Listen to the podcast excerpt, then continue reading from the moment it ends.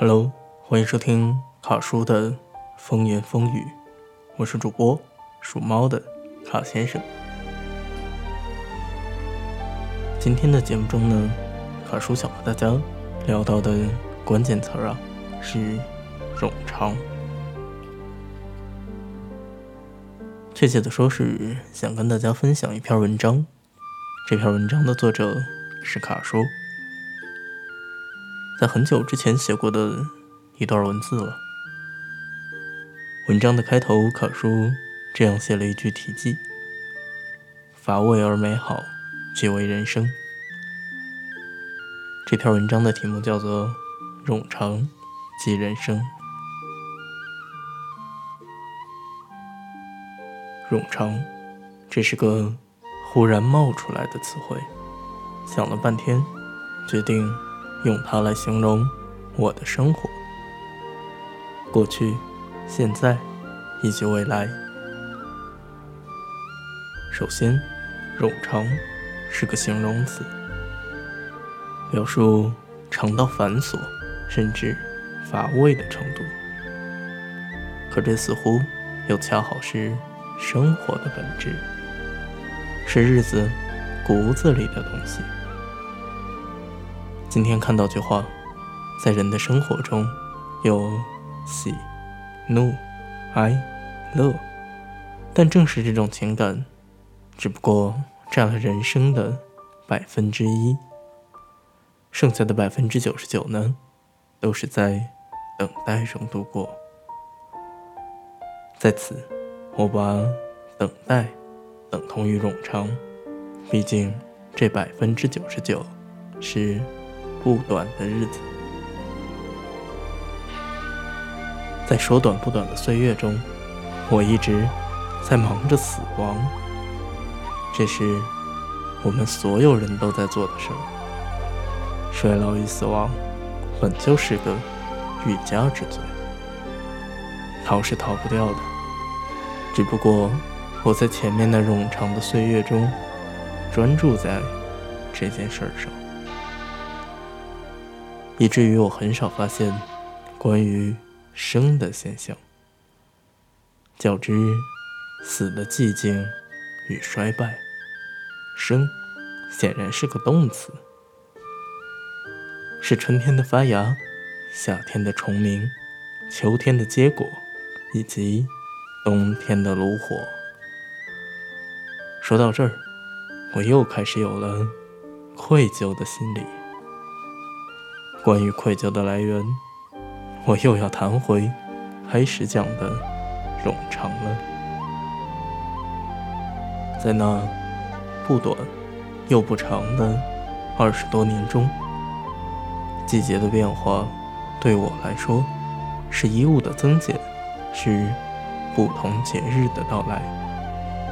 很长的时间中，我觉得这是件有趣的事儿，是目的性明确的等待，是日复一日中的大乐透，故而我就沉浸其中，在冗长里做些冗长的事儿。是从什么时候看到生的呢？我想了想，是前些日子，一个没什么特别的早晨，我刚好出门，象征性的看了看太阳，余光不小心就扫到了枝桠上的嫩绿，抬头瞧了好半天，之后就开始想，时间都去哪儿了？确切的说，是之前的时间都去哪儿了？在该探知的年纪里，我在忙些什么呢？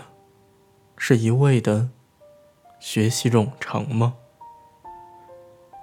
说到这儿，我又平添了几分尴尬。那段日子可真够不上风雅，都学了一股子冗长岁月里的俗里俗气，与日后不可避免的平庸倒也不谋而合的和平共生了。既然说到了日后，就顺流而下，说说孩子吧。尽管卡叔还没有女朋友，可在孩子的教育方面，卡叔却坚定地立下了准则，这多少有点纸上谈兵的意味。既然是谈，那么说说大话也无伤风雅。比如卡叔希望孩子一生都在秉承着两件事儿：相信童话，敬畏鬼神。前者让人乐观而单纯，后者让人有所顾忌并相信因果。这两点在卡叔看来是善良的基石。尽管这有点蠢，不过卡叔倒希望自己未来的孩子是有点小笨的，是有点小慢的。班里中等或中等偏下的名次，因为在这个排名的孩子大多有着强大而自由的心。至于那些名列前茅的学生呢，毋庸置疑的，他们在学习这件事上，在学生的本职工作这件事上，他们是优秀的，是佼佼者。但在卡叔眼中，他们是格外辛苦的，没有因为不写作业说过谎，没有因为不想上学逃过课，没有因为不想听课偷偷的在课上听歌传纸条。那么又去哪儿遇见那种惴惴不安、劫后余生、心有余悸的少年烦恼呢？这么一说，卡叔貌似希望自己的孩子是个差学生了。对，不是坏学生就好。当然，对孩子而言是没有坏的。这个字眼对孩子太重了。当然，对于孩子的教养，卡叔并不是一味的放任自由，因为那样做的风险太大。对于社会的包容性，卡叔还是有所顾忌的。因此，卡叔会执拗地培养孩子一个爱好，比如写字儿，比如读书，比如做陶瓷，亦或者引体美的任何一个方面。这是陶冶情操，压着性子又可以宣泄情绪的一个绝佳途径。这个途径很重要，对于他接下来冗长的一生而言。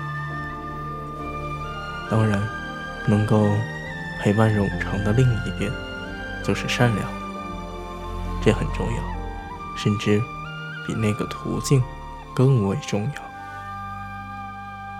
因为善良的人总能为不顺心的境况找到托词，这一点在进入社会后尤为重要。这也是能长此以往的相信人性、相信童话、敬畏鬼神的前提。